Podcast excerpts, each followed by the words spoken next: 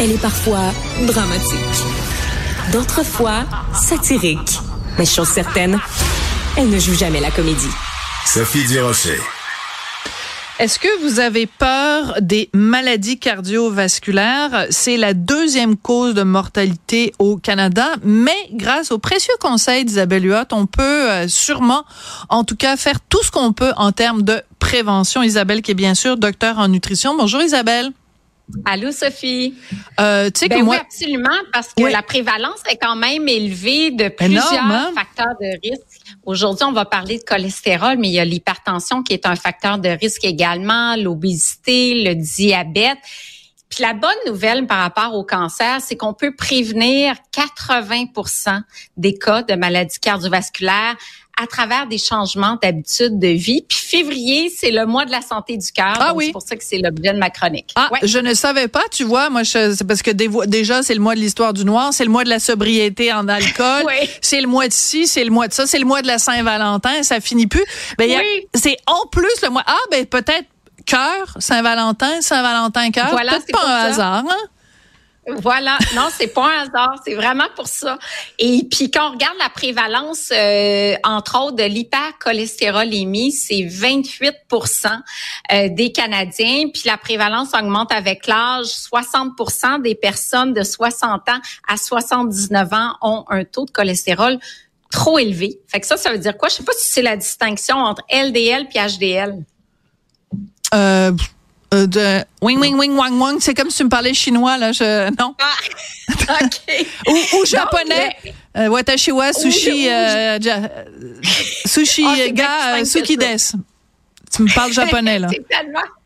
c'est tellement. Plus simple que ça. Le LDL, c'est le mauvais transporteur de cholestérol, celui qui va déposer le cholestérol dans nos artères, qui va faire en sorte justement que le sang circule moins bien. OK. LDL, c'est une lipoprotéine et puis c'est comme ça qu'on on l'associe au mauvais cholestérol. Puis le HDL, c'est le bon transporteur Bon. de cholestérol, celui qui nettoie nos artères, retourne Mm. au foie et fait en sorte que le, le sang circule mieux dans nos artères.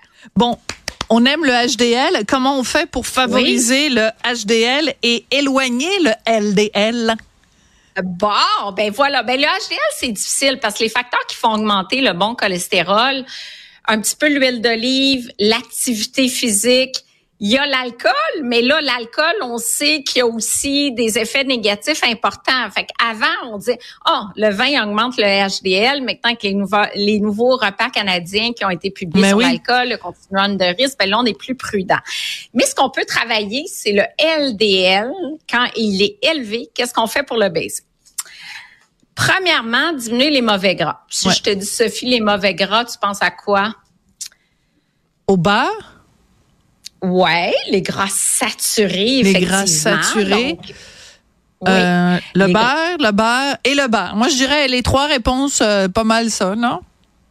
Bon, ben beurre, crème, euh, les viandes plus grasses, tout ce qui contient des gras saturés, mais il faut Tout pas ce qui est bon, finalement.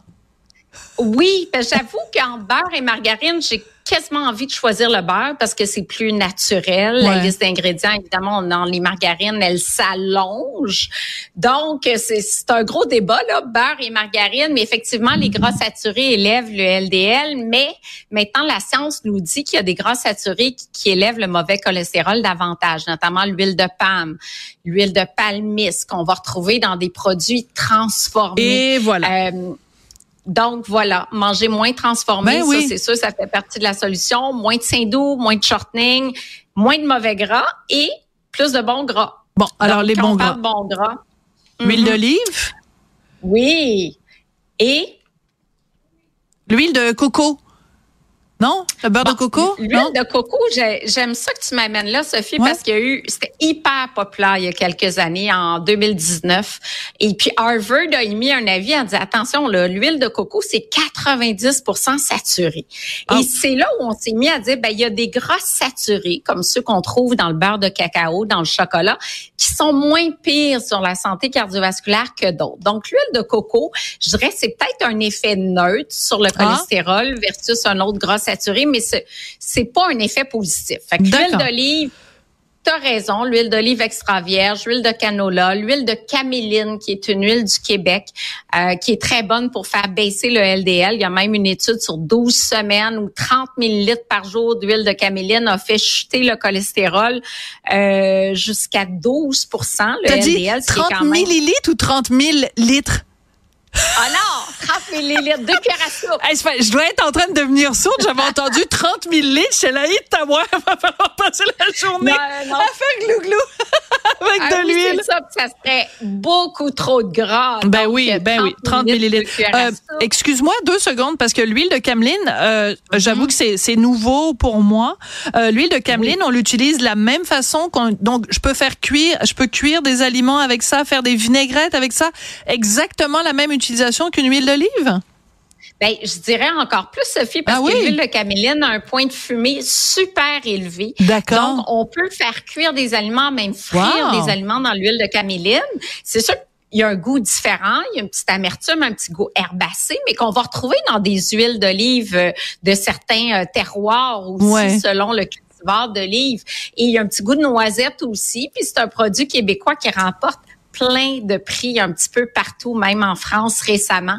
Donc, euh, très bon choix, l'huile de caméline, l'huile d'avocat aussi qui va supporter les hautes températures, qui a un beau profil de gras, ou encore L'huile de tournesol euh, riche en acide oléique, fait que c'est un petit peu une huile de tournesol qui est différente euh, des autres. Je pense à le pré, euh, qui fait une huile comme ça au Québec et euh, c'est un profil de gras qui est différent de l'huile de tournesol de tous les jours qu'on peut trouver en épicerie.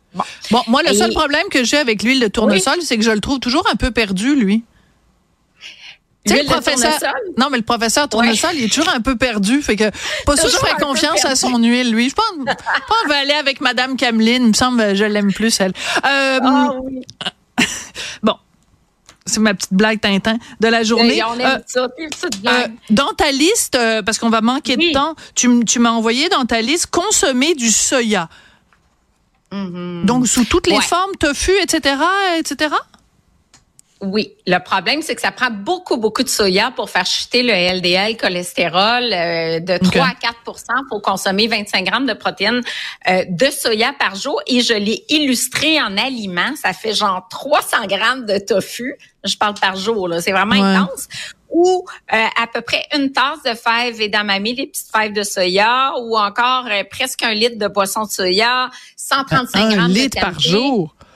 Mais non, ben ça n'a pas de sens. Parce que j'en mets, moi, mettons, sur mes céréales le matin ou je fais des smoothies, je vais utiliser du lait de soya, je vais des trucs. Mais là, ça fait, ça commence à faire beaucoup. Euh, écoute, on n'aura pas le temps de faire tous tes conseils. Donc, deux choses. Euh, visiter le site cœur, euh, T-A, vc.ca. Cariavc.ca. Ouais. Donc, il y a plein de ressources, il y a beaucoup d'articles, c'est mis à jour constamment pour en savoir plus et euh, toujours suivre les chroniques de Isabelle. Merci beaucoup, ma belle. À la semaine prochaine. Merci. À la semaine prochaine.